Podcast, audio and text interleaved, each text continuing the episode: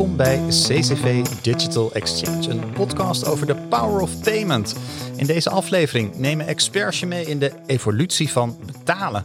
Wat hebben tankstations te maken met het verdwijnen van cash? Welke betaalinnovaties hebben de corona-lockdowns aangezwengeld? En hoe zorgen winkeliers dat online en fysieke handel elkaar versterken? Deze en nog veel meer vragen beantwoorden we in deze podcast. Mijn naam is Robert Daverschot en ik zit aan tafel met Bart Hagenaar van Payment Jeans en Leonard Jansen van CCV. Van harte welkom, eh, heren. Dankjewel. Uh, ja, kunnen jullie jezelf eens uh, voorstellen aan de luisteraars? Uh, Bart, ik begin even met jou dan. Ja, absoluut. Uh, dankjewel. Uh, Bart Hagenaar, ik ben uh, 25 jaar geleden in het betalingsverkeer gestart. Zoals iedereen rol je daarin en blijkt het een heel interessant vakgebied te zijn waar eigenlijk continu ontwikkeling is qua technologie en qua gedrag, waardoor het super interessant blijft om daarin te werken. En ik leid het Payment Jeans Consulting Team. Helder. En Leonard? Yes, dankjewel. Leonard Jansen, Product Manager Acquiring Services bij CCV. en in die hoedanigheid continu op zoek naar vernieuwingen in, uh, in betaaloplossingen en uh, betaalmethodes die uh, waarde toevoegen voor, voor onze merchants. Ja, een heleboel Engelse termen, maar, maar jij helpt echt de klanten met, met de introductie van nieuwe producten om ook echt, om ook echt die in, infrastructuur helder te, te krijgen en om dat op orde te hebben. Ja, ja we proberen echt samen met, met de klanten de klantbehoeften vast te stellen ja. en dat te vertalen naar, naar nieuwe eenvoudige betaaloplossingen die, die echt de, de, de merchant helpen de consumenten makkelijker te laten betalen, de omzet te verhogen. Ja. Um, ja, en het zo eenvoudig mogelijk te maken. Ja, precies. Nou, kortom, er zit een bak aan ervaring hier aan tafel. En we gaan het dus hebben over de evolutie van betalen. Uh, ja, ik zat zelf in de aanloop naar deze podcast te denken van... ja, de evolutie van betalen, wat voor herinneringen heb ik daar zelf eigenlijk aan? En ik moest denken, uh, telkens als ik als klein jongetje met mijn moeder naar de buurtsuper ging... dan trok ze haar, de, haar de, uit haar tas een, een portemonnee met daaruit in uh, heuse checks. En dan ging ze dat met een mooie balpen ondertekenen, postbankchecks waren dat. Uh, Wart, heb jij nog van dat soort nostalgische herinneringen? Nou, die sluiten eigenlijk heel mooi op aan. Ik heb een poosje bij Eurocard Nederland gewerkt. En dat was ja. een van de activiteiten om namens de Nederlandse banken checkverkeer te bevorderen. Dus dat was de Stichting Bevordering Checkverkeer. En uiteindelijk had hij tot doel om het checkverkeer uit te faceren. Aha. dat was begin jaren, of nee, midden jaren negentig. Ja. Dus toen ging die mooie handtekening ging er vanaf en die mooie checks die uh, verdwenen. Dat had wel een romantisch beeld, maar ja, je kan je die commercials misschien nog wel herinneren. Je kunt er van alles mee betalen, van een duur bed tot een auto. Of het was een hele ja, grappige campagne altijd. Ja, ja, mooi. En jij heb jij nog mooie herinneringen, Leonard? Nou ja, um, eigenlijk uh, als hele kleine, kleine jongen bij de bank in de rij uh, voor, een, voor een raam wachten tot, tot je aan de beurt was. Ja. En uh, vrij kort daarna natuurlijk uh, de reclames met uh, je mag alles van me weten behalve mijn pin. Ja, precies. Met een, met een deuntje die dat altijd is blijven hangen. Dat je nog kunt dromen. Dat je nog kan dromen. Dus ja. eigenlijk zou ik, zou ik het dus moeten opzoeken op, op YouTube. Daar staat ongetwijfeld die reclame op. Ja, precies. Leuke herinnering. Leuke flashbacks inderdaad, ja. ja. Ik zei het al, hè, we gaan het hebben over die evolutie van, uh, van betalen. Uh, en ik kan me zo voorstellen, ja, jullie zitten daar eigenlijk elke dag met een neus bovenop, toch? Jullie zijn getuigen van, van al die ontwikkelingen. Hoe is dat voor jou, uh, Leonard? Ja, fascinerend eigenlijk, want er gebeurt heel veel. Um, we hebben eigenlijk niet door hoe in de loop der tijd de veranderingen plaatsvinden. Omdat we het zo ja, in dagelijks gebruik komen we telkens tegen. Ja. Dus het gaat heel stilletjes. Hè, dat, uh, afhankelijk uh, natuurlijk ook als consument sta je natuurlijk heel vaak uh, bij de ATM of bij de geldautomaat ja. geld op te nemen. Ja, en in de loop der tijd, heel onbewust, is dat steeds minder geworden. En dat komt gewoon door de ja, toch goede betaalinfrastructuur die we in Nederland hebben. Ja, ja, ja. Nu, nu ben jij een jonge vent, maar voor de goede orde, CCV bestaat al, al 60 jaar of, of langer, geloof ik, hè? Ja, ja CCV bestaat al meer dan 60 jaar. Ja. Um, en ook een hele vroege speler in het, uh, in het betalingsverkeer. Ja. Uh, dus we hebben daar heel veel ervaring in. En dat, uh, ja, dat zie je door de hele organisatie terugkomen. Ja. Dus dat is ook het mooie van CCV. Dat je, je hebt een, een basis met, met jarenlange ervaring in de betaalwereld. En dat gaat zeg maar door, de hele, door het hele bedrijf heen, van jong tot oud. Ja. Ja, dus innovatie en wat is nu echt nodig en wat de, de ervaring van de jaren die is opgedaan, dat komt heel mooi bij elkaar. Ja, dus het oude en het nieuwe, dat, dat versterkt elkaar bij jullie. Mooi. Ja, ja. Uh, ja Bart, hoe ver gaan we de luisteraar mee terug in de tijd nemen als we zeggen evolutie van betalen? Wat zullen we eens doen? Ja, ik zou zeggen eind jaren tachtig. Toen uh, het betalen met je bankpas, debitcard uh, begon uitgerold te worden. Uh, de betaalinfrastructuur werd neergezet, waar CCV een van de belangrijke spelers is die de markt heeft ontwikkeld. Ja. Dus van, van cash naar elektronisch betalen is toen echt grootschalig gestart. Ja, want dat was echt de tijd dat mensen inderdaad nog met, met die uh, checks rondliepen. En natuurlijk ook gewoon cash geld. Nog steeds natuurlijk wel. Hè? Maar um, als je zegt van begin jaren tachtig. En, en wat waren daarin zeg maar momenten of eikpunten waarvan je zegt van ja, dat was echt ook een aanleiding om dat betaalverkeer te veranderen?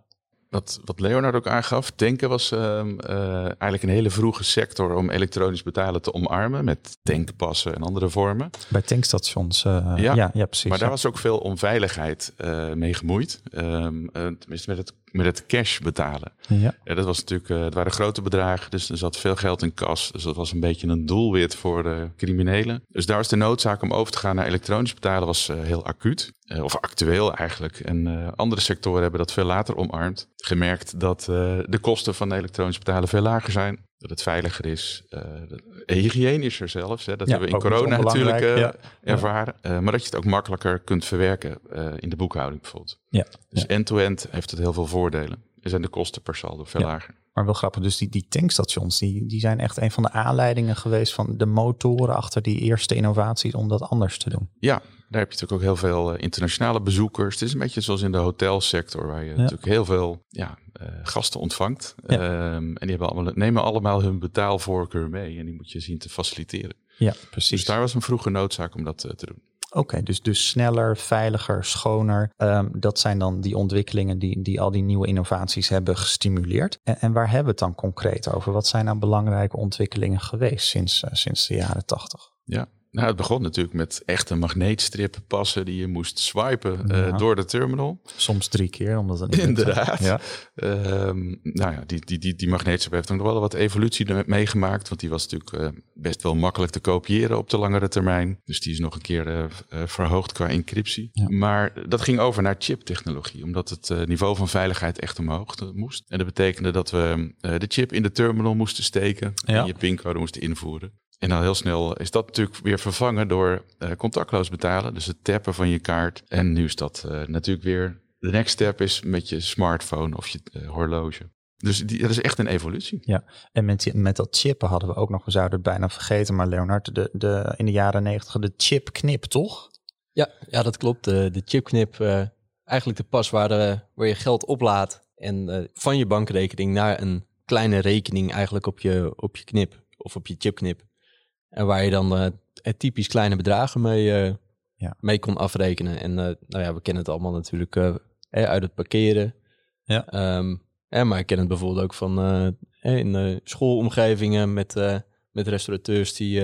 De waar de chipknip met de kantine heel, ja. heel gebruikelijk was. Ja, ja, tot 25 gulden geloof ik kon je erop zetten. En dan, dan was het bereikte maximum, zoiets. Dat zou goed kunnen. Ik moet eerlijk bekennen dat ja, dat, dat is weer. Dat, dat, dat, is weggezakt. Ja, ja, nee, maar toch, uh, toch ook nog weer een mooi sentiment. Hè? Dus van cash naar elektronisch, van de magneetstrip naar de chip. En uh, nou, nu inderdaad digitaliseren. Ja, en Bart, we hebben nu ook zoiets als, als tikkies, betaalverzoeken. Dat is toch ook best een uh, vrij nieuwe ontwikkeling. Ja, dat is, uh, is er nog niet heel lang. ABN AMRO is daarmee uh, gestart en dat is een uh, enorm succes geworden. Eigenlijk een beetje de standaard in de betaalverzoeken. Mm -hmm. andere oplossingen zijn daar nu gevolgd en worden ook steeds populairder. Maar hebben daar veel mee bereikt.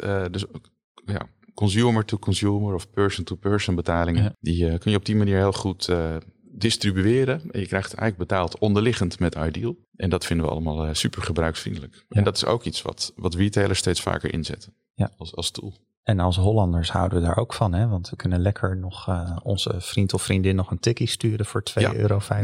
Dat gebeurt ook veel, geloof ik. Hè? Je kunt de rekening delen. En dit is eigenlijk iets wat, wat Rabo in een eerste stadium ook heeft gedaan met, met Minitix. Een systeem wat we denk ik allemaal wel vergeten zijn inmiddels. Maar je ziet dat dit soort gedrag in een paar pogingen uiteindelijk heel succesvol worden en tot een soort normale standaard uh, evolueren. Ja. Dus eerst... is nooit in één keer raak Eerst wordt wat geprobeerd en vanaf, vanaf daar begint het een eigen leven te leiden. Ja. Als we het dan hebben over die nieuwe technologie, hè, waar we net over gesproken hebben, uh, hoe zit het dan eigenlijk uh, met, met de acceptatie daarvan? Worden die makkelijk geadopteerd in Nederland? Ja, je kan eigenlijk zeggen dat Nederland een, uh, qua acceptatie door consumenten echt een, een land is wat, wat voorop loopt. Mm -hmm. dus je ziet op het moment dat er een nieuwe methode wordt geïntroduceerd en het gemak is voldoende, ehm, en dan wordt het geaccepteerd. Ja. dus dan heb je altijd een, een, club consumenten die voorop loopt, die dat meeneemt. En daar komt altijd een, ja, een golfbeweging op gang. Mm waarbij je op een gegeven moment, uh, dat loopt stijl omhoog. En na verloop van tijd, dan is er zoveel mensen die dat geaccepteerd hebben. Dan, en dan volgt eigenlijk de meute. Dus als we het hebben over bijvoorbeeld contactloos betalingen, daar is Nederland echt wel een, een land wat voorop loopt.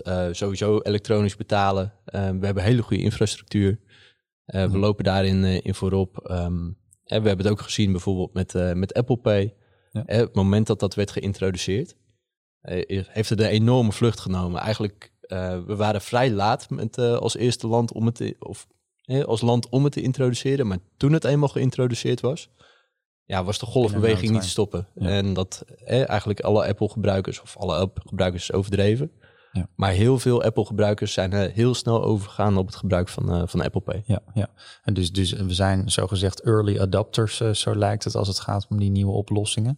maar toch, Wart, als we even teruggaan naar bijvoorbeeld naar die introductie van die, de, de kleine betaalterminals, daar was destijds best wel wat zorg over, toch? Ja, dat was natuurlijk een hele nieuwe vormfactor. En um, zeker retailers, merchants, ja. waren natuurlijk gewend aan de fysieke verschijningsvorm van een serieuze terminal. Die zag er op een bepaalde manier uit en die stond heel stabiel op een, uh, op een balie opgesteld, ja. gekoppeld aan de kassa. En dit was opeens een heel klein kastje, wat er een beetje uitzag als de tokens die je gebruikte voor uh, internetbankieren ja, kan ik daar dan een pincode mee gaan uh, faciliteren? Of ja. uh, daar moest wat vertrouwen in worden opgebouwd of dat wel veilig was en stabiel. Nou, het was ook niet altijd even stabiel, denk ik. Nee.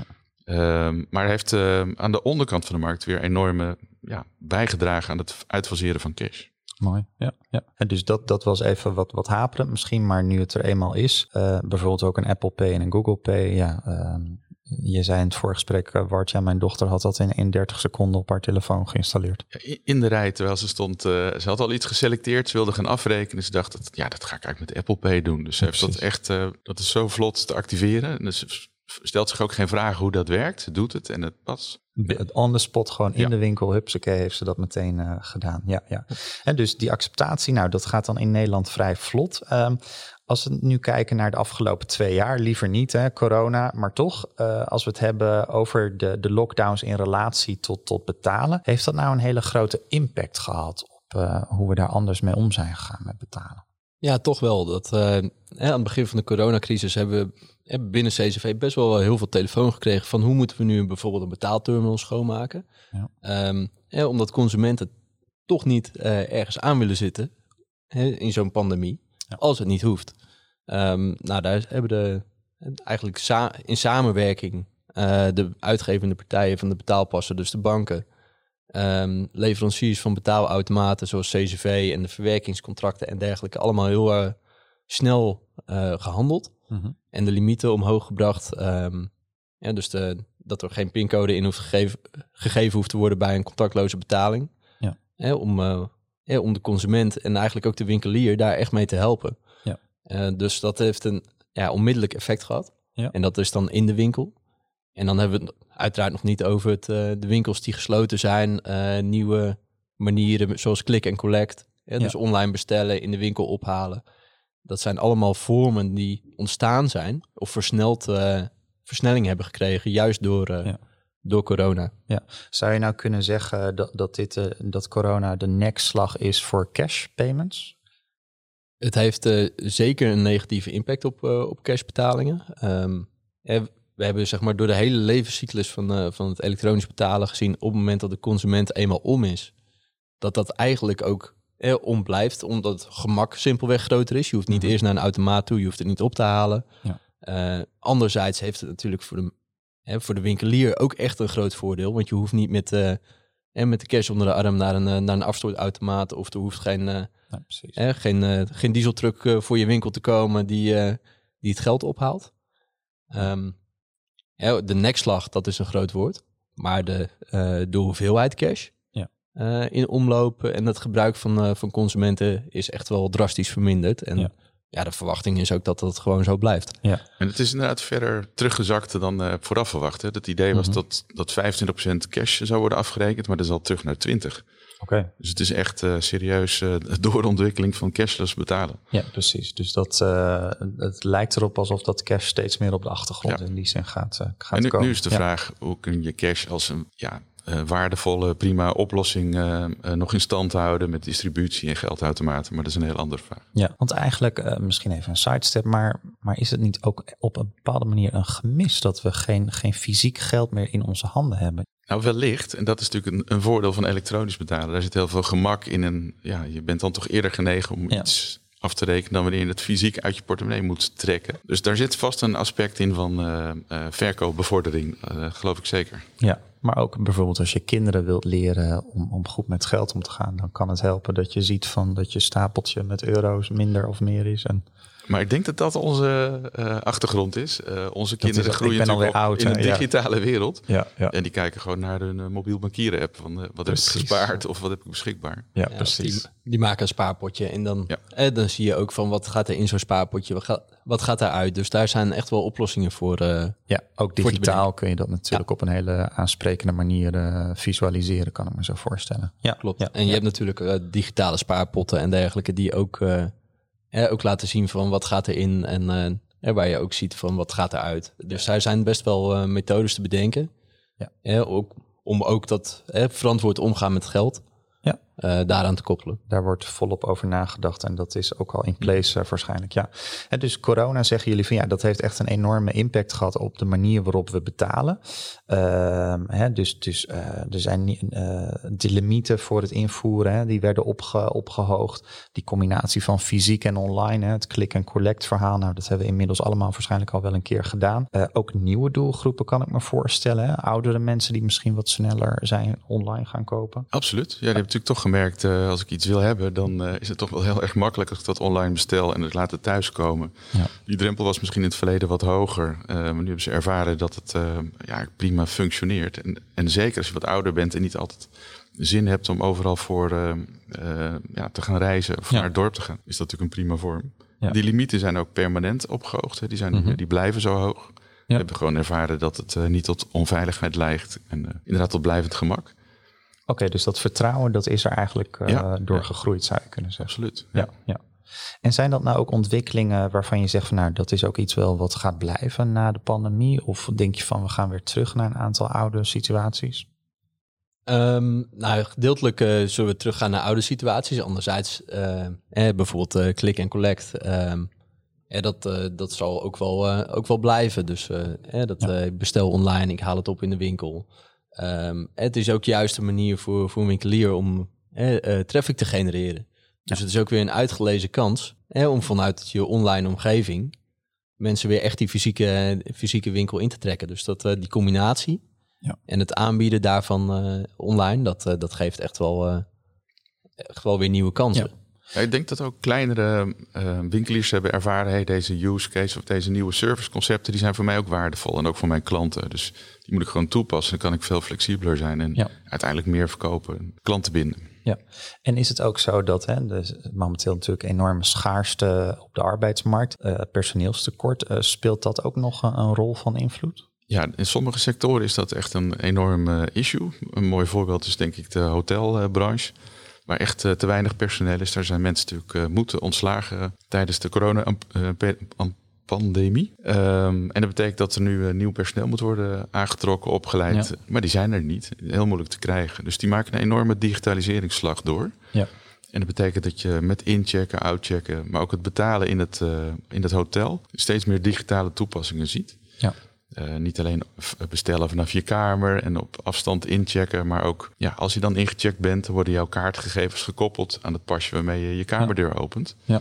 En daarmee kan je ook alle transacties in het hotel verder uh, afhandelen. Ja. Het is toch wel bijzonder om te merken dat bepaalde branches, zeg maar, we, we noemden eerder al tankstations, nu noem je de hotellerie, maar in een aantal branches gebeurt specifiek wat als het gaat om die ontwikkeling van dat betalen. Ja, Nou, heel veel, ja, we noemen dat altijd verticals of branches, maar die zijn, ja, branche-specifiek is er heel veel uh, ja, bijzonders in het betalingsverkeer. En dat moet je zien te vertalen met, uh, met brede toepassingen. Want je kunt natuurlijk niet uh, twintig verschillende varianten op eenzelfde betaalkaart gaan faciliteren. Nee. Um, maar dat betekent dat je daar wel rekening mee moet houden en dat er aanvullende functionaliteit soms nodig is. Ja aan de achterkant om dat eh, goed eh, te faciliteren. Ja. We hebben al heel wat innovaties besproken, hè, maar, maar maken ondernemers hier nu concreet gebruik van? Wordt het goed omarmd in jullie beleving? Ja, ik denk dat um, um, wat je heel vaak ziet is er zijn voorlopers. Dat zijn heel vaak grote ondernemingen, omdat ze veel consumenten bedienen, grote klantenbase hebben. Ja dan is het wat eenvoudiger om te starten met een nieuwe toepassing. Uh, en daar direct uh, de, ja, de effecten van te zien. Maar uiteindelijk zijpelt dat, uh, dat door. Dat wordt beschikbaar voor iedereen. en dat is een hele goede zaak. Dat is wat je echt ziet in het betalingsverkeer. Uiteindelijk wordt het breed omarmd en blijft het niet een USP van één grote retailer. Nee. Is dat ook jouw ervaring, Leonard? Ja, zeker. Dat, uh, dus dat is ook wel wat je net noemde, hè, met, met die kleine betaalterminals met, met Bluetooth gekoppeld. Ja. je hebt het gezien uh, dat de betaalterminals aanvankelijk in de grotere winkels uh, kwamen en zo steeds een beetje verder in de hele keten. En eigenlijk zie je nu steeds minder winkels, praktisch geen winkels waar je niet meer met, uh, met PIN kan betalen. Nee. dus dan, dan is het eigenlijk de standaard geworden. En dat is, dat is hoe het werkt in het, in het betalingsverkeer. Dus de innovatie vanuit, vanuit grote partijen en dan ja, dat, dat helpt gewoon uh, ook uh, door de hele keten heen ja. het uh, betalingsverkeer efficiënter te maken. En, en je ziet nu ook verhalen zoals buy now, pay later. Dat is ook iets wat we vijf jaar geleden nog niet echt zagen, toch? Nee, nee dat is echt wel iets wat, wat vanuit het online kanaal is gekomen natuurlijk. Hè, dat, ja. ik, bestel, ik bestel kleren, um, twee paar broeken. Is het nu, welke maat is het nu? Is het een, is het een M of is het een L? Nou, alle twee de maten uh, worden thuis bezorgd. Um, en dan kan er bepaald worden eh, welke, eh, wat past. En dan wordt uh, bijvoorbeeld één, één shirt teruggestuurd, één gehouden. Ja. Nou ja, dat, dat is natuurlijk voor de, voor de winkelier enerzijds ideaal, omdat hij gewoon weet dat hij een verhoogde verkoopkans heeft. voor de consument is het ideaal, omdat hij bijvoorbeeld binnen 14 of, of 30 dagen kan, kan betalen. Ja.